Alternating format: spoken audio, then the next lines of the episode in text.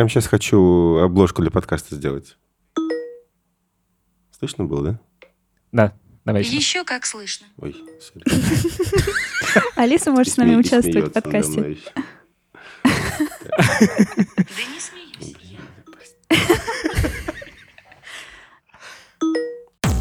Хабр. Хабр Weekly. Всем привет. Это подкаст Хабр Weekly, выпуск э, 54. Мы по-прежнему в самоизоляции, может быть, уже не такой жесткой, но тем не менее. И по-прежнему обсуждаем главные темы недели, интересные посты на Хабре и все такое.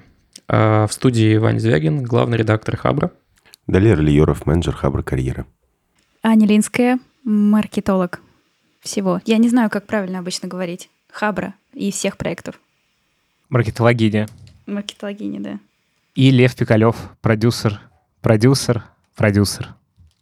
Продюсер, скажи свое слово, которое помогает нам получать э, лайки и комментарии. Давай. Да мне кажется, все уже устали от этих э, просьб и... Последний раз. Последний раз. Но все-таки важно сказать, ребята, пожалуйста, поставьте нам оценку и еще лучше напишите нам отзыв, потому что это нам помогает. Во-первых, мы тут недавно посчитали все отзывы, которые нам присылали, удивились, что нас слушают из кучи разных мест, не только из России. И, в общем, нам было ужасно приятно. А помимо этого, о подкасте из-за отзывов и оценок узнает больше людей. В общем, ставьте оценки, пишите отзывы, а еще можете в Инстаграме, например, или в Фейсбуке делиться нашим подкастом, чтобы тоже больше людей узнало и все были довольны. Вот. Ну, кстати, вот минутку занимательной статистики. Я могу рассказать, откуда нас слушают по статистике Давай. SoundCloud. Давай. Топ стран – это Россия, Украина и Беларусь. Топ городов – Москва, Одесса и Санкт-Петербург.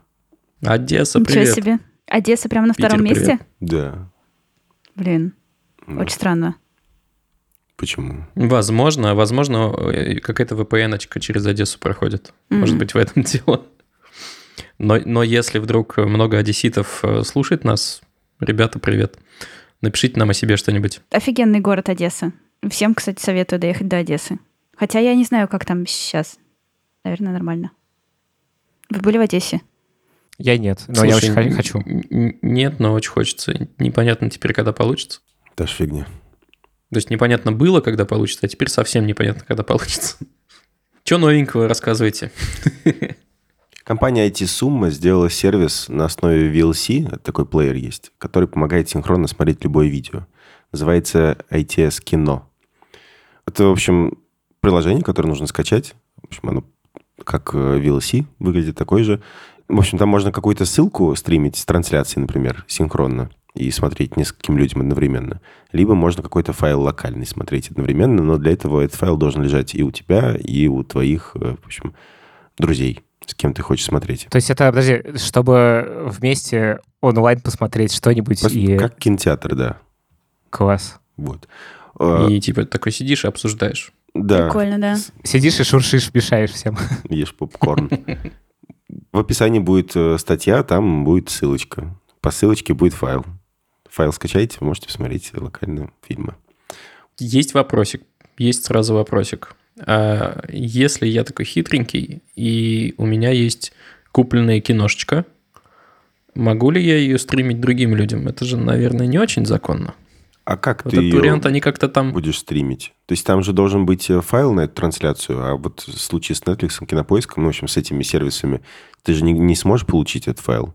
По ссылке, я точно не знаю, но, скорее всего, мне кажется, нельзя. То есть у вас как Хм. будто должно быть у всех э, там куплено или подписка оформлена. Ну да, потому что эта работало. ссылка будет действительно для тебя, а у других без авторизации не будет. А, хитро. Я вот читаю описание. Возможность синхронизировать просмотр потокового видео из сети. То есть это не один файл, а как бы вы все смотрите у себя, оно просто Ну синхронизируется. да, да. Ну, фа- ну, э, файл-то общий в сети, который лежит так-то. Вот Ну да, прикольно. У меня есть э, вопрос на подумать для вас. Давай-ка. А, меня он сейчас занимает в последнее время. Я вот думаю, сейчас же много всяких создается каких-то сервисов, там типа онлайн-бары, э, всякие штуки для того, чтобы как-то онлайн сделать чуть более краше, чем он есть, и э, приблизить его к реальной жизни. Вот что будет после того, как, ну, условно, э, все эти карантины закончатся, мы это забудем. Ну, один из вариантов такой, да, что карантины закончатся. Может быть, мы навсегда с карантинами. Вот. А, что вы думаете, что будет с этими сервисами? Это типа однодневки или как-то, ну, что-то они войдут как-то в нашу жизнь? Да непонятно. Мне кажется, что они могут найти себе применение на самом деле, потому что мир-то глобальный, и у всех э, много знакомых, друзей в разных точках мира. Ну, то есть не карантин, так э, территория будет э, Но, разъединять. Да, да, тут просто еще интересно, а вы готовы ходить на зум-вечеринки после того, как все это закончится? ну, то есть, типа, они вот еще не здесь где-то в районе горла находятся? Кстати, вот э, это интересно, да, потому что вот у меня, например, есть э, друзья из там одного, э, неважно, путешествия, короче, они разбросаны там один в Корее, другой в Бразилии, третий в где-то в Испании, вот. И это как раз, ну, такой тип э, друзей, с которыми можно было бы, типа, там, созвониться на Zoom-вечеринку. Но при этом вот сейчас то, что во время карантина, мне кажется, я там э, вот эти зум-вечеринки устраиваю именно с теми своими друзьями, с которыми в, вживую я общаюсь. А вот с этими ребятами мы так и не собирались ни разу. Это интересно, почему. То есть э, вообще, кстати, ни с кем из своих э, друзей, знакомых откуда-то из других стран я так не созванивалась. Ну, то есть в эту сферу социального общения все это так и не пришло. Блин, вы что, все зависли, нет? Нет. Нет. Нет, просто мы внимательно слушаем с одинаковым лицом. Такое молчание, и никто вообще не шевелится. Как заставить Э, человека Ну, короче, вот тебе, вот тебе задание на выходные. Созвонись с этими людьми, наконец, уже. Что ты? Блин. Стань организатором. Я не знаю. Нет, ну тут, наверное, я не знаю. Нет, наверное, не буду. Ну, тут, тут еще просто интересно, мне кажется, что, ну, как бы до того, как случился карантин и пандемия, в принципе, этот сценарий всегда был. Ну, то есть, типа, многие люди там разбросаны по миру, и а, им важно это делать. Но почему таких сервисов не появлялось? Ну, видимо, потому что это не очень большой рынок. Вот. Наверное. Я думаю, что это не то чтобы не очень большой рынок, просто ну, потребности не было это, а теперь потребность возникла, и б, ну, вроде как это не было легитимизировано э, как, ну, какое-то такое социальное взаимодействие, знаешь, нормальное. А, ну, то есть, типа, это Мгм. всегда какая-то была, ну, как э, Ну, как, Забыл слово. какая-то блажь, знаешь. что-то пла- пластмассовое такое, типа, Ну, плохое. да, как будто вот это не Синтетическое, вот, настоящее обще- слово. общение. А, ну, типа, зачем тебе созваниваться, если есть возможность встретиться в настоящем баре? Непонятно. Теперь, ну, мне кажется, это останется, может быть, не в той мере, в которой это сейчас, но это будет и дальше, потому что все поняли, что это не так страшно, все прощупали всякие сценарии, и, ну, это бывает прикольно вполне. Единственное, что, смотрите, какая история у нас. Вс- Весь карантин мы устраивали каждую среду вечерние созвоны со всякими ребятами. Но это был такой, типа, бар в среду, потому что можем себе позволить. Но вот сейчас, последние две недели, мы что-то не особо хотим созваниваться, потому что приелось. Наверное, так. Но, во всяком случае, я за себя могу говорить. Хочется уже меньше. Поначалу это было очень ну, свежо и ново, а сейчас уже такой типа, да, что, каждую среду, что ли? А до этого вживую вы тоже встречались каждую среду? Ну, или там с такой же периодичностью? До этого вживую мы встречались каждую пятницу или субботу. Ну и не каждую, и не со всеми этими ребятами, но Теперь стало понятно, что э, у Вади пятница и суббота сместилась на среду. Не, среда тоже. Когда рядом со мной жил э, друг в соседнем подъезде, он потом он переехал, к сожалению, тоже не так далеко, но неважно. Э, мы частенько в среду такие, типа, ха, у нас алкогольная среда, потому что можем себе позволить. Но замечу, что будьте ответственны, э, употребляя алкоголь. Вот. Вообще, можете не употреблять алкоголь, это тоже нормально. Ну, то есть, типа, не чувствуете, что это что-то плохое. Ничего такого. Это просто взрослые дяди развлекаются, ничего такого. Сейчас сказал, взрослые крутые дяди, очень крутые. Взрослые, возможно, глупые. Ничего такого. Ну, а вообще вам как бы самим, ну, хочется продолжать как-то с изменением жить дальше, ну, после того, как карантин э, закончится? Не знаю, больше все-таки встреч делать в онлайне, там, чаще из дома работать. И, ну, в общем, как-то поменяет это вас или нет? Хм. Я бы больше таки встречался в офисе при такой возможности, потому что в офисе происходит все-таки какая-то химия, особенно если работа творческая и ну, это не просто там составить отчетик. Ты составляешь отчетик обычно сидя, сидя в наушниках, грустный и отрешившийся от всего. А когда тебе нужно покреативить, что-то новое придумать, не знаю, какой-то новый формат, новую тему нащупать, настоящая движуха, она вот живьем начинается по, по всяким зумам, скайпам, как-то вот не так все-таки. Опять же, это верно ну, для меня исключительно. А вы? Что молчите? Не, ну да, я согласна с Ваней на самом деле. Эм, Хотя при этом э, я думаю, что мне бы хотелось поработать э, удаленно, но кажется, что это будет достаточно сложно. А про общение, ну, да, э, будет, будет странно продолжать общаться в онлайн, встречаться с друзьями в онлайн, если ты можешь с ними пойти в живой бар, оффлайн бар Вряд ли. Я для себя, знаете, что сформулировал? Я сейчас аналогию проведу. Меня когда спрашивают, типа, чувак, а где ты бы хотел жить? Ну, типа, может быть, ты хотел переехать куда-нибудь, э, например, в Лондон там или в Нью-Йорк.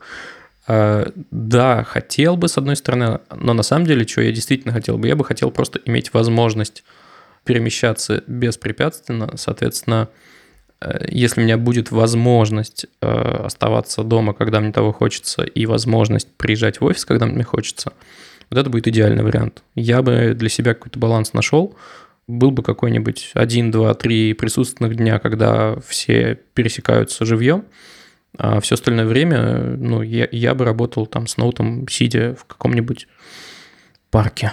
Я вот вчера вышел прогуляться, и это было прекрасно. Я увидел бобра. А вот тебя увидел? Нет, он плыл по своим делам, такой чисто за кофе выплыл. В Даблби. Ну да, такой. За овсяным латте. Окей, блин. Так это, все-таки мир станет прежним? Или все-таки мы как-то какой-то опыт из этого вынесем коллективный и что-то поменяется? Как вы думаете? Ой, ладно, давай, раз уж я сегодня такой балабол, я еще, еще аналогию приведу. А, недавно узнал о том, что русские разрабы придумали такую приложуху под названием Close. А, Это штука, которая связывает двух людей по фейстайму и дает возможность им обоим нажимать на кнопку спуска затвора камеры, но при этом ты как бы управляешь камерой другого человека. И когда ты нажимаешь на кнопочку, фотка делается, ну, не делается скриншот через FaceTime, используется API камеры айфона, фотка делается на устройство вот этого удаленного человека, сохраняется у него же на телефоне, и вот насчет того, изменится или нет, мне кажется, такая штука может остаться и дальше. Ну, условно, для каких-нибудь там любителей Инстаграма вообще отличная штука. Ты такой договариваешься с классным фотографом, вы созваниваетесь в этом клосе, и он делает тебе очень крутые фотки, потому что сам э, ты так не умеешь, и это будет дешевле, удобнее, чем вы встречались бы живьем. Мне кажется, некоторые модели, они, ну, жизнеспособны и потом. А Я вот что не понимаю, он же не может, э, как бы фотограф на той стороне или фотографка на той стороне не может э, повернуть камеру. То есть она... Не, ну, э, тут уже на, только- на, на откуп э, как бы русскому или какому-то там другому языку говоришь, типа, а поверни камеру вот так, или там двигай ее медленно, я буду нажимать на, на Ага. кнопочку. Ну, ну, я думаю, там тоже какие-то свои новые удивительные э, способы взаимо- взаимодействия возникнут. Вообще интересно, было бы клево, чтобы это была какая-то, ну, типа штука, которой ты можешь типа, стрелочками управлять ее положением в пространстве. Какая-то типа, штатив Ну, специальный. Ой, и тут мы, конечно, можем удариться в 5G и все такое, там, в минимальные задержки и прочие э, технические дебри. Вот, кстати, пример того, для чего нужен 5G, например. Опять же, чтобы он задержку дает, да, минимальную? По сути, да, там как бы и скорость тоже повышается, но самая классная вещь — это минимальная задержка. Это еще круто, например, для музыкантов, которые вместе играют онлайн. Ну, типа, группы. Про музыкантов я недавно читал пост э, одного музыканта, который сделал техническую штуку на Raspberry Pi, по-моему, которая уменьшает, э, насколько возможно, максимальную вообще задержку. И это такая, типа, штучка, коробочка. Ты подключаешь туда инструменты, и у вас, типа, не 300 миллисекунд задержка, там, а, допустим, 2 миллисекунды. Что-то в этом роде. И вот он скоро собирается выпускать серийно. По-моему, какой-то краудфандинг, да, сейчас открылся? Вро- может быть, не знаю. Но, в общем, сколько-то штук для себя он сделал, и вроде как очень зашло всем. Будет продолжать. Я Прикольно. вот, кстати, знаете, что вспомнил? В GarageBand э, есть такая кнопочка, как Jam сессия. Я никогда не пробовал э, ей воспользоваться, но звучит прикольно. На телефоне или на Э, компе? я не- Она везде, по идее, есть. Э, да, Короче, есть это она везде. Скорее всего, это штука, которая, э, я не знаю, может быть, это онлайн, но, по-моему, нет. По-моему, это просто как бы синхронизация по скорости, ну, типа по BPM э, ударов А, в минуту. Ну, так- Э, т- Такая же есть там в Ableton, называется Link, когда у вас несколько устройств, и они не только на Ableton, а какие-то еще, которые синхронизируют просто темп проекта. По-моему, это вот оно. А может, ну, может быть, я ошибаюсь. Хм. А вот вопрос я вам не задал. Так э, мы не обсуждали, кто как развлекается. Потому что мы говорили про зум-вечеринки и про вот эти вот синхронные фильмы. А чем вы, как вы вообще время проводите? Мне очень сложно. очень сложно. Ужасно. Ну, то есть, типа, я понял, что я не умею отдыхать э, дома нормально, переключаться. Поэтому я часов в 10 начинаю работать, а заканчиваю часов в 10 или 11. Потому что, короче, просто как-то непонятно, чем заняться. Ну, то есть, типа, я могу там что-нибудь могу посчитать, посмотреть, э, но в целом, ну, ну, окей, иногда я, у меня есть силы, чтобы музыкой позаниматься, но, короче, как-то все равно есть ощущение отсутствия переключения вот этого контекста. Это проблема. А до этого ты как? Что делал до этого? До этого я ездил куда-то с кем-то встречался. Ладно, кого я обманываю. Я э, тоже страдал, много работал. Видимо, проблемы не не в карантине. Возможно. Не, ну окей, у меня был какой-то, не знаю, я, например, там, мог взять и поехать в какую-нибудь другую страну и там поработать, и там походить, погулять, не знаю, что-нибудь такое. Да, у тебя Вот. был последний опыт забавный особенно, да? А что? Ну, ты же поехал в Испанию, я, я не знаю, поработать или просто отдохнуть, но карантин тебя застал ровно там, и ты две недели был в изоляции полнейшей. Ну нет, я Это был после Испании. В Испании я совершенно прекрасно гулял, ходил, пил кофе во всех кофейнях местных, э, которые делают спешлти, и вообще было замечательно. Я успел просто на последней ступеньке этого уходящего поезда нормальной жизни прокатиться совершенно полные эмоций. И там еще не было, то есть там, там редко встречались даже люди в масках. А когда я уехал, там началось. Видимо, в общем, я был последней каплей. Не знаю. Вот. Ну да, я когда я приехал в Россию уже, да, мне надо было сидеть две недели после Испании. Тут, кстати, дело, наверное, тоже именно в возможности, Вань, про которую ты говорил. Потому что я вот сейчас думаю, что мне тоже очень не хватает именно возможности того, что можно зайти, купить билеты и куда-то полететь. Потому что раньше я, например, могла просто заходить, смотреть, э, какая есть э, цена на какие билеты, и мне как-то уже получше становилось, хотя я никуда не летела после этого. Да, это, кстати, реально давит. э, То, что, ну, вот эта мысль, что никуда нельзя сейчас, очень давит. Да. Но с другой стороны, можно во двор. И я, например, за собой замечаю, что э, недавно, кстати, писала про это даже эссе в универе, про то, что путешествия немного поменялись, и вот как бы путешествия в другие страны, и там даже в другие районы или там в центр города выехать, это как бы путешествие такое вширь, да?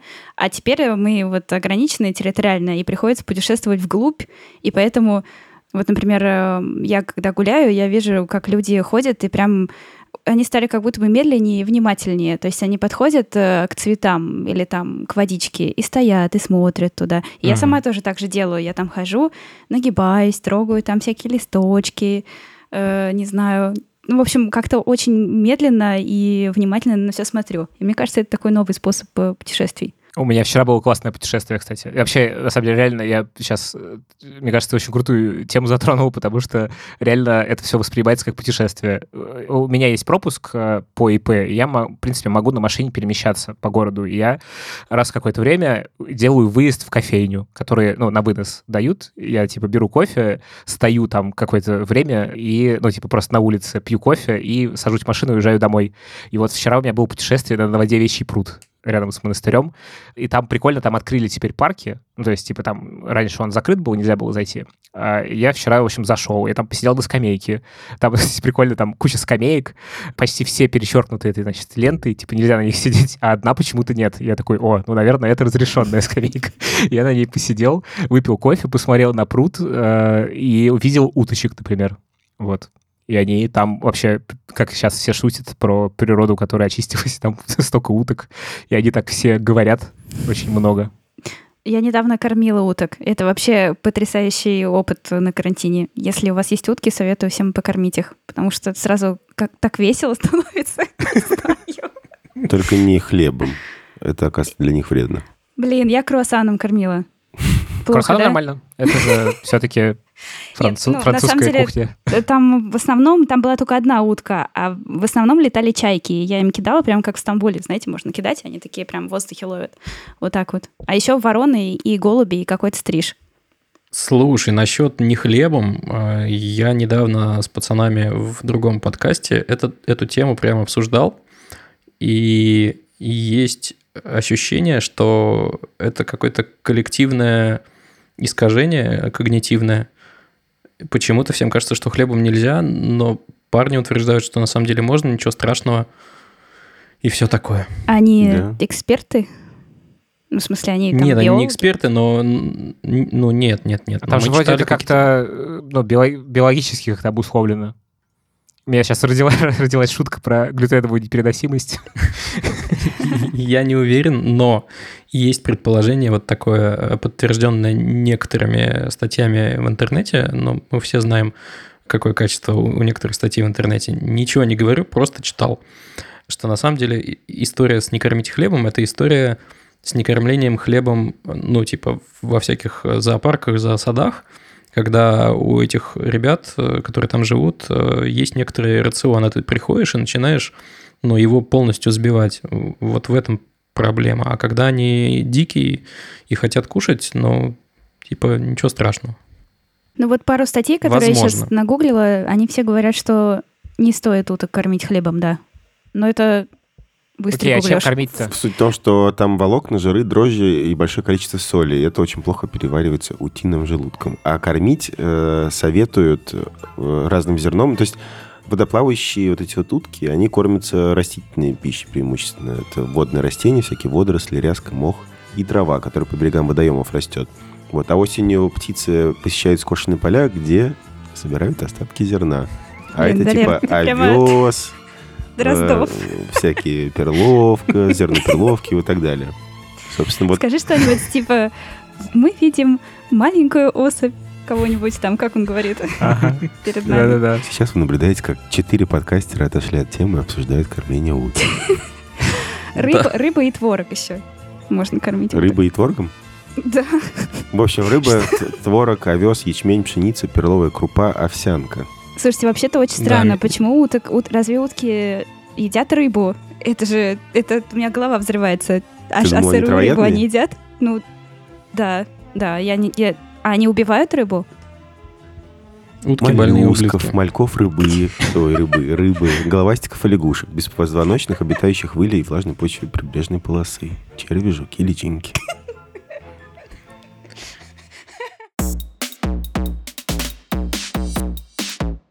От уток э, к деньгам. Э, Моя тема называется «Как американцы становятся миллионерами. Принципы FIRE». Статья, на самом деле, не очень интересная, и там в ней есть ссылка на предыдущую статью по этой теме, она получше, из головок у нее поклиббетней э, «Как уйти на пенсию до 40 лет с миллионом долларов на счету в банке».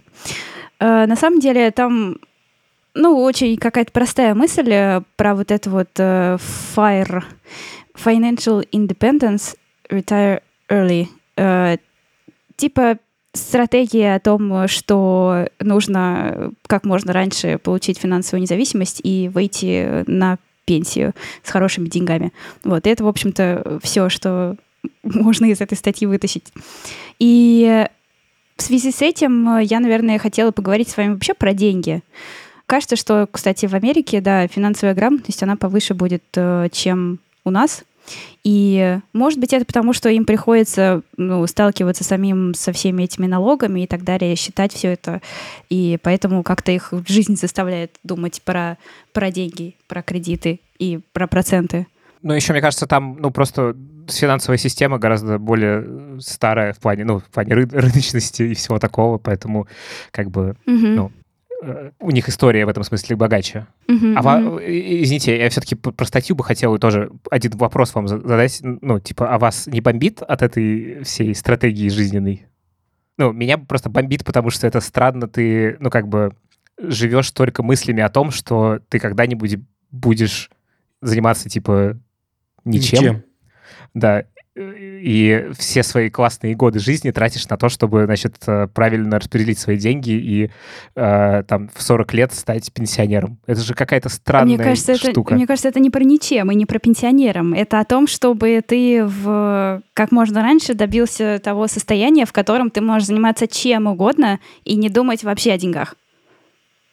То есть это не о том, что ты начнешь там сад выращивать и, и не знаю, и ничего не делать, сидеть в кресле качалки, а о том, что ты можешь делать там что захочешь.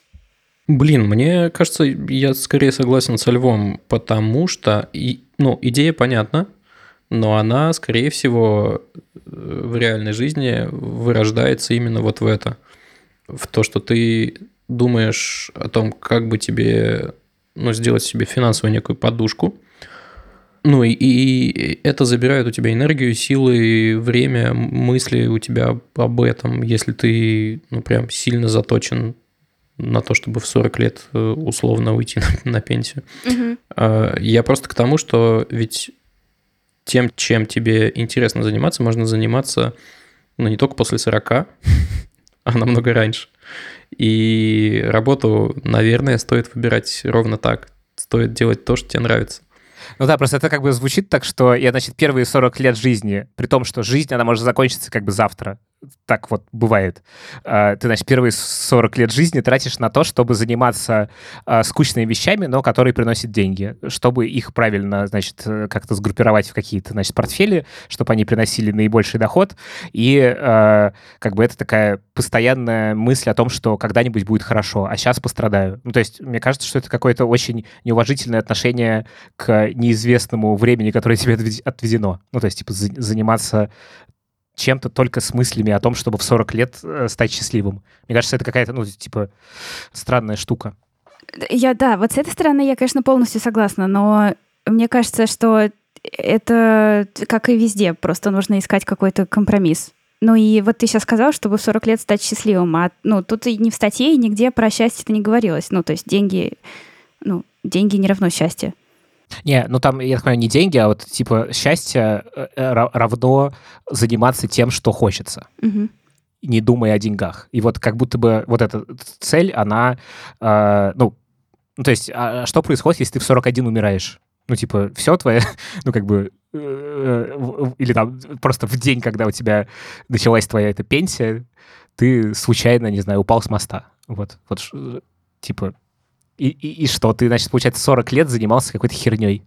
Если что, то Ну- я совершенно не имела это в виду, и я не знаю, кем нужно быть, чтобы выступать за эту точку зрения, против которой вы сейчас выступаете.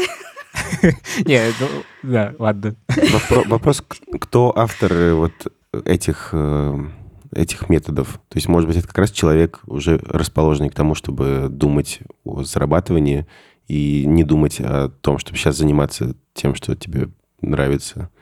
Э, Потому что, ну вот у нас, судя по всему, наверное, так не получится, судя по нашим сейчас разговорам.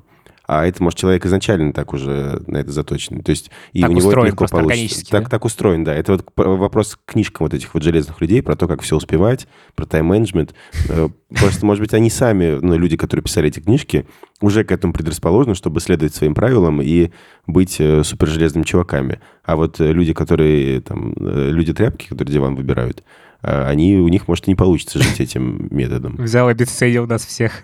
Я, любя, сказал, простите, ладно, это, Потому что, потому что мы все такие. это те- те- термин просто, который в этом используется у, у- у Людвига, я просто очень много читал, вот, а он очень много Ну, пишет. это такое, про по это. сути, такие ролевые модели просто, и ты можешь выбрать такую ролевую модель или нет. Очень классный, кстати, есть выпуск э, подкаста «Деньги пришли», где ребята, ну, Илья Красильщик и Саша Поливанов говорят как раз с одним из таких э, людей, которые вот по Fire живут. То есть он действительно там, Кто живет по у файлу? него такой план. Мгм. А, они общаются с человеком этим. Да, да, да. У них, один из гостей у них такой человек, который выбрал себе вот такой путь. Ну, то есть, мне кажется, интересный путь, но, наверное, точно не для меня. Вот. Вот мой папа, например, он очень э, похож именно на вот э, такого человека. И он, кстати, долгое время жил э, в Америке, и, может быть, это на него так повлияло тоже. Какая-нибудь большая американская мечта в него тоже вросла. И, ну, вообще-то, да, мне кажется, что не весело и живется, когда ты вот так вот все деньгами измеряешь. А он вышел на пенсию уже, да? Нет. Ну, вот, по судя по этой штуке. Ну, не у всех получается. Увы. Смотрите, э, суть э, просто в чем? Мы как-то вот очень полярно к вопросу подошли, но ведь можно совмещать, Да-да-да-да. можно быть, э, ну, можно Ну, заниматься типа тем, что- финансово грамотным и, ну, как-то классно жизнь проводить. Да, заниматься тем, что тебе нравится, но параллельно э, очень действительно интересно еще и э, ну, думать над, над каким-то там своей подушкой безопасности. Это, если это правильно и интересно организовать, это может быть тоже одной из интересных частей жизни.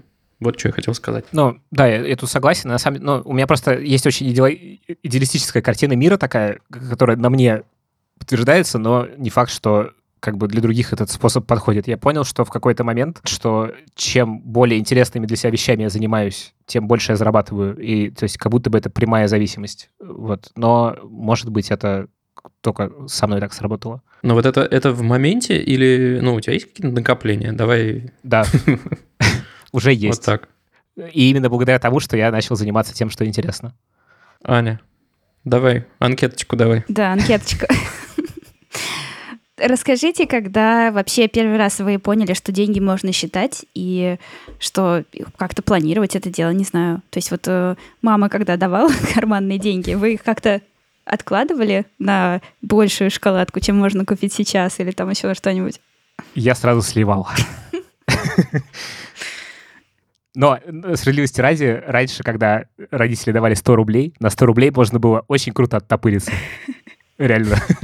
Прям. э, Причем в этом, в меню могло быть, например, 10 минут картинга, куча шоколадок и какие-нибудь жвачки и еще что-нибудь. Ну, то есть, типа, за 100, ру- 100 рублей это прям нормальные деньги, чтобы классно провести время и еще друзей позвать. Вот не знаю, это считается ли, что я был типа каким-то гиком, нердом э, в своем детстве, если я копил на редкий картридж для Сеги э, карманные деньги или, или не считается? Конечно, Нормально, считается. Да, Абсолютно, очень Гай. считается. Очень считается.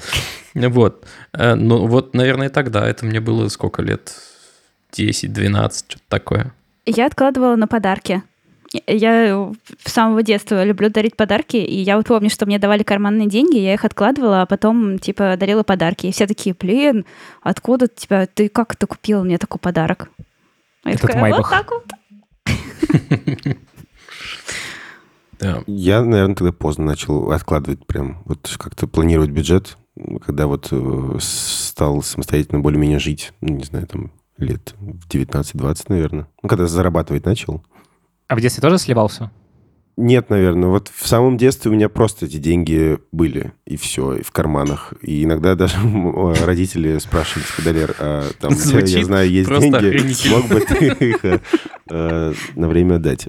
Вот. Потом Потом не знаю, куда эти деньги стали. Я их стал на еду какую-то тратить, потом там карточки для, само... э, для журналов самолетных покупать. Знаете, такие были журналы, куда нужно было клеить карточки. наклейками, Да, да. Мгм. В- Ой, меня были да, на это было спущено очень много денег. А, и Mortal Kombat еще, я помню, были карточки. Да. А так обычно вот до, до 19 лет я просто зарабатывал и просто их куда-то тратил на какие-то нужды свои. Никак не копил. А расскажи, вот э, ты говорил о том, что у тебя, что ты сейчас начал э, практически впервые как-то свой бюджет планировать основательно.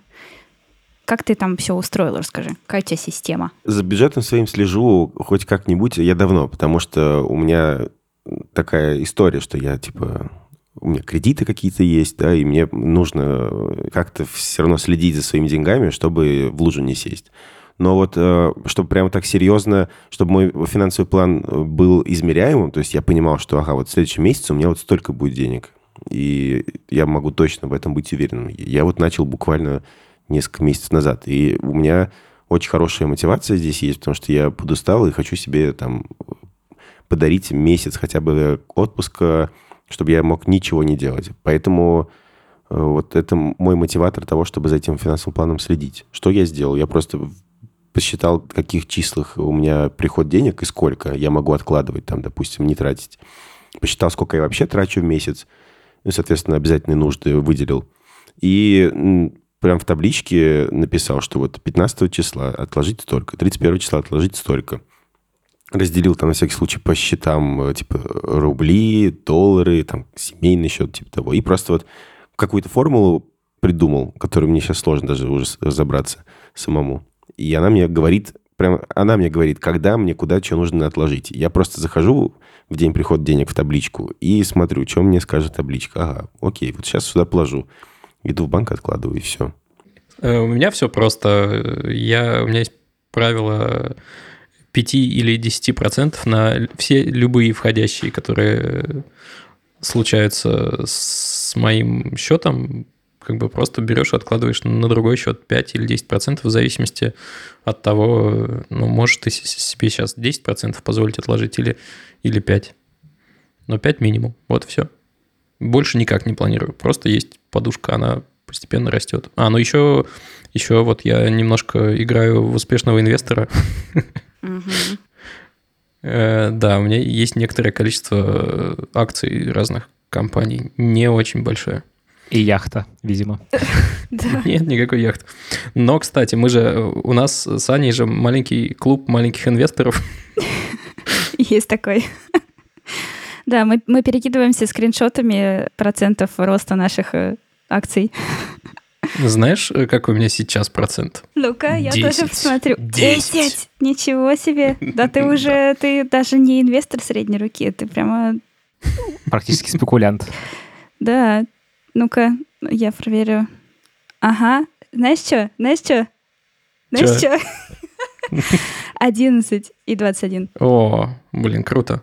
Но на самом деле был очень классный момент э, в кризис э, купить акции подешевле, чтобы они, когда кризис закончится, а он, очевидно, начинает заканчиваться, они подросли, и на этом ты что-нибудь выиграл. Я вот э, купил некоторое количество аэрофлотика, и, и когда все закончится, он, очевидно, подрастет. Вот. Это не рекомендация. Вдруг он провалится, и я тогда просто потеряю. Блин, вы такие организованные, что просто кошмар какой-то. Мне как-то просто, я просто люблю планировать вообще все на свете. Я сейчас так понимаю для себя. Поэтому э, и с бюджетом тоже меня просто это прикалывает. Не знаю, высчитывать всякое там, делать себе планчики. И э, мне кажется, я планировать начала с первой зарплаты, прям, ну, основательно. И сначала это были так просто отпуска, чтобы в отпуск куда-то съездить. А сейчас уже, да, ну, то есть у меня есть подушка, вот недавно я ее закрыла, и есть э, там следующая цель на счет, который, чтобы у меня был э, постоянный счет на врачей, подарки и что-то там еще было третье. Ну, короче, чтобы там была все время определенная сумма, из которой я в любой момент могла взять, там, если мне что-то понадобится, там, кому-то на день рождения что-нибудь подарить или сходить к врачу. Вот, и потом я его дополнила. И после того, как он будет закрыт... э, а, на отпуск, да, конечно, врачи, подарки отпуск. И после этого э, я думаю, начать э, какой-то такой базовый счет на будущее, что ли. Ну, то есть, потому что когда-нибудь, наверное, захочется открыть свое какое-то дело. Или, в общем, для чего-то такого, для какого-то следующего шага понадобятся деньги. И, ну, хочется, чтобы они были. Как-то так. Круто как. Я, по крайней мере, про себя хочу сказать, что, может быть, со стороны это звучит и очень складно, и легко, как будто организованно получается. На самом деле не все всегда гладко так. То есть э, и иногда сложно копить, иногда приходится туда залазить. Э, В общем, не думайте, что это прям вот так вот все просто. Если вдруг у вас э, что-то не получается, это нормально. Потом обязательно получится. Главное, просто продолжайте, пробуйте, делайте. Ну, первый шаг в любом случае это тупо понять, на что ты деньги тратишь. То есть, если э, вы там совсем не занимались э, никаким планированием своих денег, то первое, что нужно сделать, это просто пару месяцев позаписывать свои траты и понять, э, на что что уходит. И, и дальше уже на самом деле все само пойдет.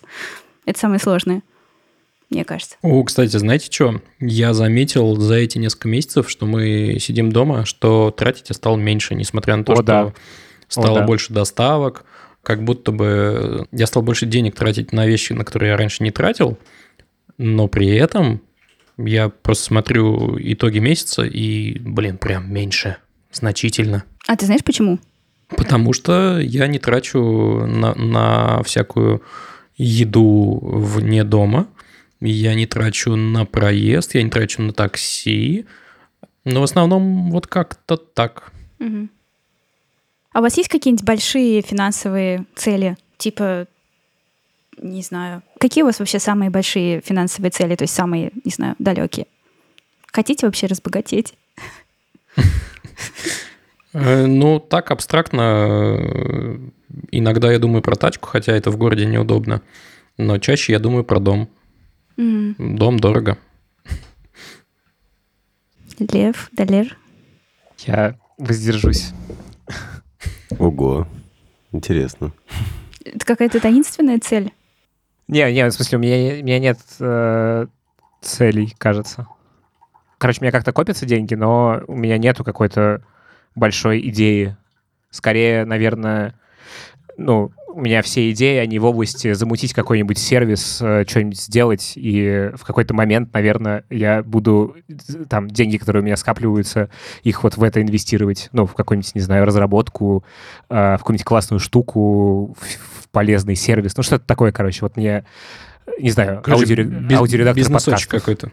Ну, еще один, да, типа сделать э, что-то еще, и, наверное, в тот момент я смогу какие-то деньги в это вложить. Ну, то есть как один из... То есть можно, на самом деле, начинать делать... э, Мне кажется, все что угодно можно начинать делать, там, свой бизнес вообще с абсолютного нуля. И это вообще классная стратегия. Мне очень нравятся такие бизнесы, которые начинались с очень маленьких цифр, а за- э, типа продолжаются значимыми, ну, то есть там развиваясь на свои без инвестиций. Вот, и типа мне кажется, что, ну, как бы вот там подкастерская, она вот так и случилась, и мне хочется что-нибудь еще такое замутить, но более, более масштабное в плане, ну, типа, что-то, что будет иметь большой эффект на большое количество людей. Ну, типа, что-нибудь полезное, не знаю. Какой-нибудь Airbnb, например. Ну, типа, какой-то массовый сервис, условно. И в какой-то момент, наверное, деньги, они в этом смысле могут помочь, э, просто чтобы их э, можно было туда вложить и попробовать. Ну, То есть я как-то, не знаю, мне кажется, вот я что-то на- начал сейчас думать после того, как вы рассказали о том, как вы планируете там свои траты, и у вас есть цели. Я себя почувствовал мега неорганизованным в этом смысле чуваком, и крепко призадумался, немножечко даже закомплексовав. Вот. Ну, Ой, то да есть- ну брось. У тебя есть работающий бизнес, и ты, ну, так что, ну, ты зря, да. Не, ну, я просто к тому, что, ну, как бы, блин, короче, ладно, я сейчас, я просто сейчас скажу вещь, которую я могу сказать. э, и- и мне кажется, что это не очень правильно. Вот, ну, в плане того, что деньги — это довольно скучно, вот, мне кажется. Сами по себе, Но это наверное, звучит да. очень, очень социально плохо, Нет, ну мне кажется. Сами по себе, конечно. А работающие баблишки, они поинтереснее. Да, что такое деньги? Вот для меня деньги – это возможности. Э, Вот. Если, это, в- в- если так рассматривать, то это не скучно. А если ты деньги ради денег зарабатываешь, то да, наверное. Ну, для меня деньги, наверное, это какое-то ощущение безопасности. Да, вот это тоже. В, в базовом Мгм. виде это ощущение того, что если завтра что-то случается плохое, то ты как бы, ну, в большей безопасности, если бы у тебя не было денег. Но, как бы, да, мне всегда казалось странным, как бы, история, где люди принимают решения, исходя только из того, приносят что-то денег или нет. Мне кажется, классно делать какие-то штуки просто так.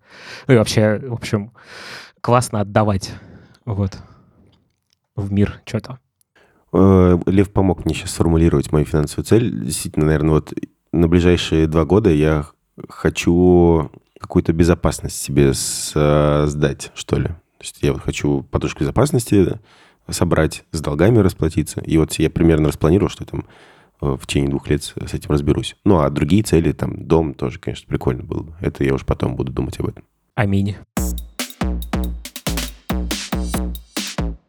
От э, философских э, жизненных вопросов переходим к тому, с чего вообще-то начинался этот подкаст. Э, Немножко технологий. Э, Тут на неделе Алиса научилась рисовать картины.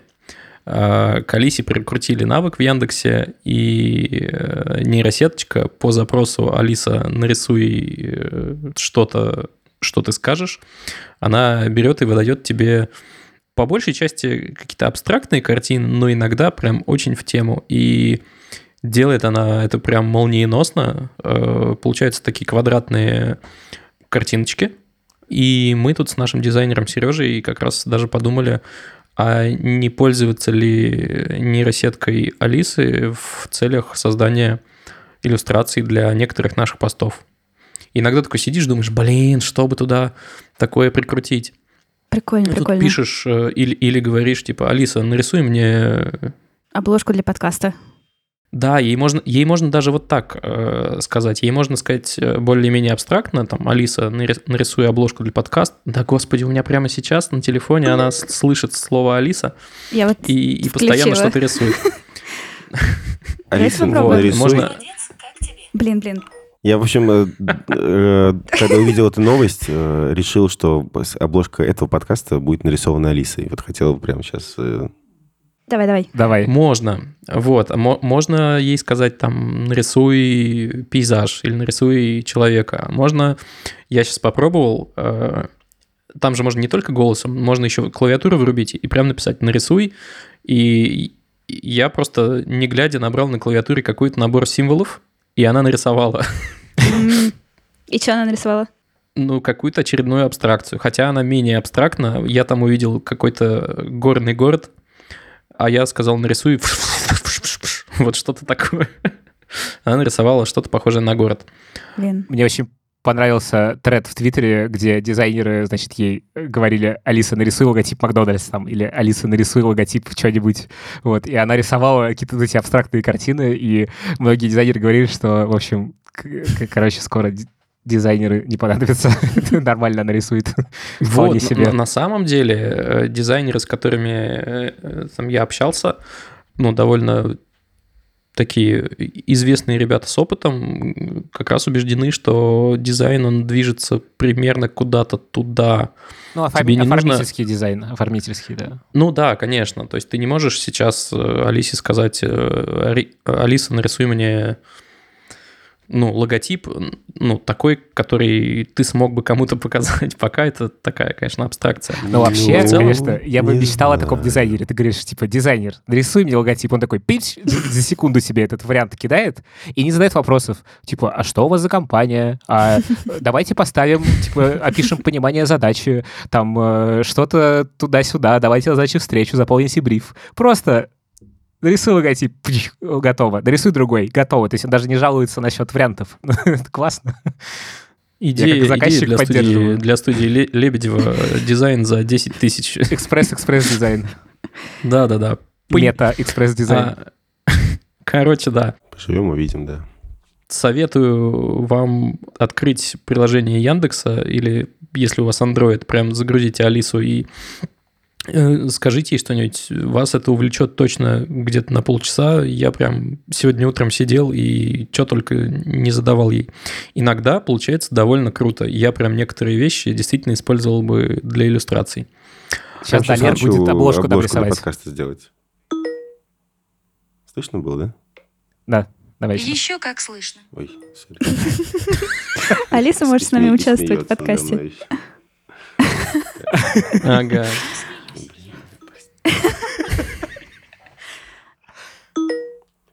Нарисую обложку для подкаста про технологии, в котором иногда говорят, как кормить уток. Давайте поищем. Ой, а что надо говорить ей, чтобы он нарисовал? Нет, просто, просто, нарисуй, нарисуй. и дальше. Нарисуй обложку для подкаста про технологии, в котором говорят про кормление уток. Сейчас найдем. Мне кажется, слишком длинно. Видимо, Попробуй слишком длинно. Слишком длинно. да. Типа- Скажи просто Обложку- для подкаста Хабр Weekly. Может быть, Нарисуй обложку для подкаста Хабр Викли. Найдется все. Да, блин. А, об- обложку для подкаста сокращай. Нарисуй обложку для подкаста. Это то, чего не хватает центру Помпиду прямо сейчас. Сообщите мне. Очень, черный экран? Там, там очень черный экран? концептуально. Это, это похоже на, на- на ноутбук. Похоже на черный квадрат. Похоже на... на что-то. А, Напишите нам, пожалуйста, в чатике, на что это похоже. мы, мы покажем, точно. Я что хочу сказать, помимо всего прочего, у Алисы же есть еще куча других э, умений. Ну, там, погода и все такое, это все замечательно. Но к ней постоянно и постепенно прикручивают все более новые крутые навыки, и она постепенно научается прям с тобой даже говорить. Ну, вот сейчас вы сами слышали, она более или менее поддерживает какой-то почти что живой диалог. Иногда это все не в попад, но тем не менее. А вот э, другие помощники пока как будто бы так не умеют. Вот и, и у меня дома умный дом завязан на Сири, и она, конечно, тупенькая. У меня нет иногда, иногда дома. она, иногда она такая говорит типа, ой, что-то у меня не получилось, и все. И то есть ты не можешь ей дальше сказать, попробуй еще раз, тебе нужно заново начинать говорить с кодовой фразы. И вот что бы мне действительно хотелось, чтобы они научились э, ну, определять, когда ты обращаешься к ним без кодовой фразы. Это было бы супер круто. Сразу вспоминаю свой гениальный будильник, который я долгое время не удалял, с названием... Я, по-моему, рассказывал эту историю или нет? Не, давай. А, ну, короче, я как-то решил давно воспользоваться Siri, значит, будильник, чтобы мне поставила. Я говорю, Siri, поставь мне будильник на 7.55. И она сделала будильник на 9 утра с названием 7.55. Очень концептуально. Ой, да, прикольно. Надеюсь, ты ничего не пропустил важного. Смешно. Я потом его использовал с удовольствием для вставания в 9 утра. Скажите мне, что бы вы хотели, э, чтобы такие помощники умели? Слушай, мне вот сложно вообще с ними общаться. Я все время чувствую себя идиотом. Ну, типа, я не понимаю, ну, как бы, не понимаю, зачем мне это может понадобиться. Как бы есть там кейсы, там, не знаю, с варкой яиц, там, с, с тем, чтобы таймер поставили, когда у тебя руки заняты. Вот. Но в целом я не очень понимаю, ну, как бы, для чего мне это, зачем мне с ней разговаривать. Мне кажется, у меня такая же проблема, да, потому что я пользуюсь разве что вот на велике, когда я еду, и чтобы переключить музыку, не доставая телефон, потому что у меня на наушниках нету кнопки, чтобы переключить музыку. И это вообще единственный М. кейс, в котором я использовала голосового помощника, мне кажется. Ну вот, э, видимо, самое интересное начинается как раз в момент, когда ты прикручиваешь помощника, ну, к каким-то реальным вещам. Ну, типа, у меня какой-то свет умеет включаться по запросу, музыка умеет включаться по запросу, телек там и так далее. И если ей сказать, типа, включи кино, есть такой сценарий, который я заранее забил, конечно, она пока недостаточно умна, чтобы э, самой понять, что я хочу. Но если я говорю «включи кино», она включает телек, Apple TV, э, врубает соответствующее приложение, ну и вперед. И там, а, если бы у меня был общий свет еще настроен тоже туда же, она бы выключала свет, например, включала торшер. И типа, ну, тебе не нужно трогать кучу разных пультов, нажимать на кучу разных кнопок, ты просто сказал и вперед. Вот это, не знаю, я, э, короче, я чувствую себя бумером, когда я эти мысли думаю, что, блин, э, можно я сам включу себе торшер, пожалуйста? Ну, типа, какого черта? Или как там, не знаю, со всякими доставками одного сырка из э, магазина, чтобы человек пошел, значит, курьер тебе приехал и доставил этот сырок за 15 минут. Ну, короче, мне кажется, что это какой-то уже, типа, технологии идут не туда. Ну, типа, можно было бы, там, не знаю, лечить рак, летать в космос, ну, хотя это тоже происходит, и всякое такое, но мы как бы эти технологии используем для того, чтобы не включать самому торшер. Come on. Ну, типа... мне, мне кажется, это так не очень правильно говорить, потому что это же не значит, что технологии идут либо в одну сторону, либо в другую. Ну, они всегда идут в разные они стороны. Они идут одновременно, одновременно в кучу разных направлений, да. и ты ну, никогда не знаешь, куда это все выведет. Но я тебя на самом деле прекрасно понимаю. Первые там несколько недель это было довольно странно, крипово и все такое. Я чувствовал себя немножко дурачком. А теперь я даже живая душа не заставит тебя включить торшер самостоятельно. Да нет, конечно, ну, заставят. Просто включатель, он за диваном, э, туда не очень удобно подходить. Ну так зачем мне, зачем мне так делать, если я могу сказать? Ну, да, ну, короче, мы, мы в какой-то момент даже перестали стесняться э, ну, друзей, которые в гости приходят. Поначалу это ну, выглядит либо ты как будто бы понтуешься. Э, кстати, Алиса, либо странно. Ну, вот если не с такой интонацией, то все нормально работает. Еще пытаешься сделать вид, что это привычно для тебя. типа такой. А. Поначалу приходилось делать вид, а теперь это действительно привычно и ну, довольно естественно получается. Вот такая история. Наверное, для того, чтобы как-то все это внедрить в свою жизнь, можно как-то на свою бытовую жизнь посмотреть на какой-то ряд процессов, что ли, да, которые у тебя есть, и, и, и понять, типа, какие из них можно вот так вот автоматизировать. Ну, то есть э, вот есть, например, э, процесс включения кино, да, и вот ты пока сейчас не описал все это, я как бы даже и не думала о том, что это можно сделать так.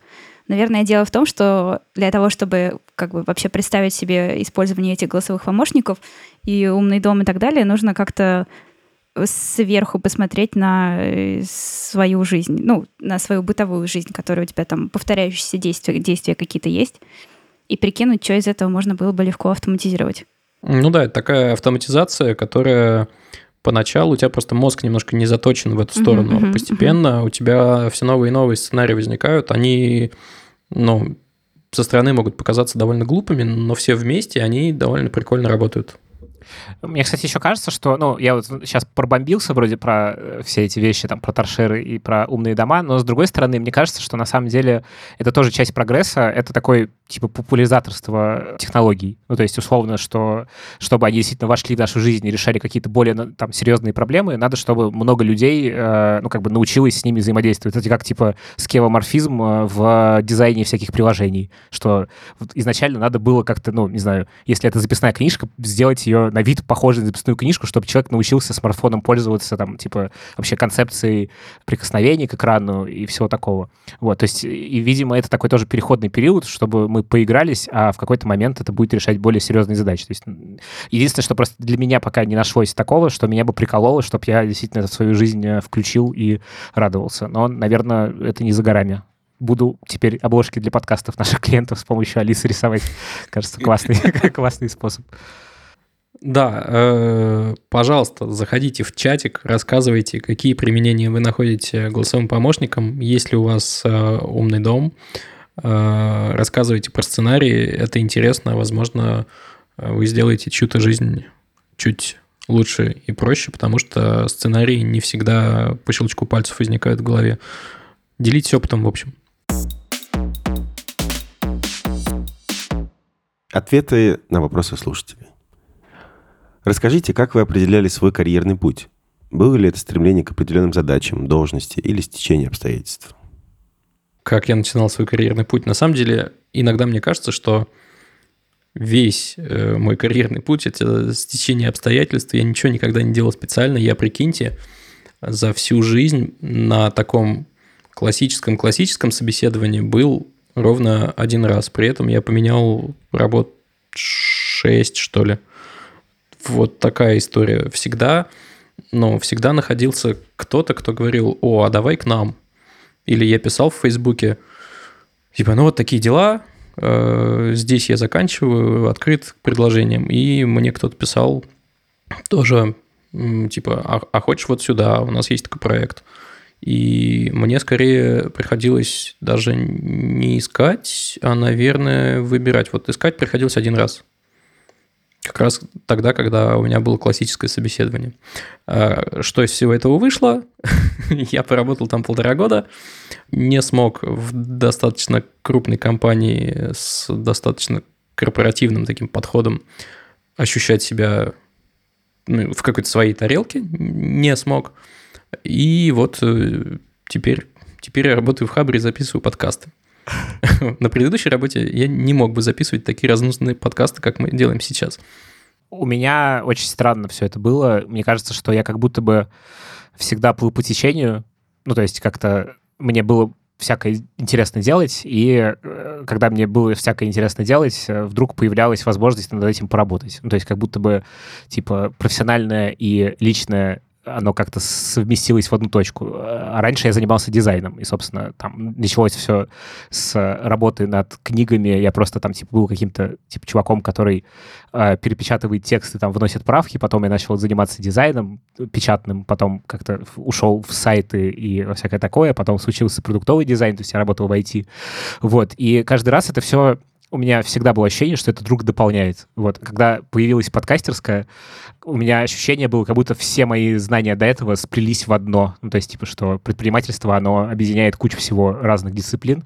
И у меня есть теория, что на самом деле в целом неважно, по какой специальности ты работаешь, есть очень большой пласт э, всяких, ну, то, что называется софт-скиллы, которые, на самом деле, они во всех профессиях примерно одни и те же, э, ну, только в разных там пропорциях какие-то нужны больше, какие-то меньше, но, типа, если ты поработал, не знаю, год там, потом два года по другой специальности, потом три года еще по одной, то у тебя за эти три года как бы ты не с нуля начинал каждый раз в новую специальность входить, а у тебя есть большая база твоих вот этих софтов, которых ты наработал за время работы. Вот, и э, мне кажется, что как бы это очень важный ключик к тому, чтобы э, менять какие-то там профессии, потому что ты в любом случае не с нуля, ты довольно опытный чувак, ну да, в другой сфере, но ты уже умеешь работать. В общем, вот это, мне кажется, очень важная штука, которую я в какой-то момент для себя осознал. Вот. Вообще кажется, что ну, научить как раз э, хардскиллам можно, в общем, любого, да, а научить работать, именно уметь работать, и, не знаю, научить там какому-то разумности, не знаю, коммуникации, да, и всему вот этому очень сложно. Поэтому, да, Но я тоже согласна, тут, что это главное. Э, да, наверное, важно еще говорить, что, ну, как бы, хардскиллы, они просто, ну, есть профессии, где хардскиллы настолько, как бы, объемные и знания такие, как бы, ну, сложные и все такое, что, ну, в общем, не для всех, наверное, профессий такая методика подойдет. Ну, то есть, типа, стать врачом вот так просто, типа, с софтами, ну, это довольно плохой путь, мне кажется. А вот, ну, что-то более прикладное, мне кажется, вот IT — это как раз лучший, лучший мир, чтобы вот так осваивать профессии. Угу. У меня что-то наоборот было, кстати, не э, стечение обстоятельств, а кажется, что это всегда было, ну, что-то, что я думала, что мне нужно попробовать дальше. И начиная прям с выбора универа и специальности, я как-то ну, понимала, зачем мне это нужно и что я от этого хочу. И потом, когда я каждый раз, когда я искала работу, это было Кроме разве что вообще первого, самого первого места, потому что первый был Яндекс, и меня туда взяли после э, стажировки, и как-то, ну, это было хорошо, да, и, в общем-то, как так сложилось. А дальше, то есть дальше я прям специально искала, что я думала, что теперь я хочу попробовать пиар, нашла пиар, поработала в пиаре, мне страшно не понравилось. Я подумала, теперь я хочу попробовать э, маркетинг, я пошла, нашла маркетинг, поработала в маркетинге, потом э, это был стартап, он развалился, и я подумала, что теперь э, я хочу попробовать прям крупника какого-нибудь, э, типа, например, Аби. Прям, ну, я думала, что вот, например, Аби. И пошла в Аби. Потом ушла оттуда, потому что мне тоже опять не понравилось, и думала, теперь мне нужно соединение там стартапа и крупной компании. То есть, чтобы он не развалился, как э, мой предыдущий стартап, но и при этом, чтобы там не было так кроваво, как в больших компаниях. И случился хабр. Ну, то есть как-то все время я прям понимала, чем мне нужно, что я ищу. И это так облегчало, системно. да, Круто. облегчало собеседование всякие, потому что как-то сразу было понятно, то это, что мне нужно или нет. Не знаю, но мне бы, мне кажется, что когда вот так вот получается по стечению обстоятельств, это клево. Я бы хотела так попробовать. У меня, наверное, сечение обстоятельств — это же плыть по течению, да, наверное? То же самое. Ну, типа, но э, у меня тут есть Мне кажется, нет. э, типа Нет? фаталистская теория о том, что как будто бы это все не случайно. Ну, то есть, типа, И вот что еще хочу заметить. Несмотря на то, что мы тут говорим о стечении обстоятельств, важно ну, не упускать момент. То есть э, оно, оно, конечно, может так случиться, что вот обстоятельства сложились э, очень благоприятно, но ты же можешь не воспользоваться, и многие берут и не пользуются. Я, короче, за то, чтобы, пробовать. э, ну да, пробовать. Смотрели киношку «Всегда говори да». Э, Вот Там, конечно, гротеск, например.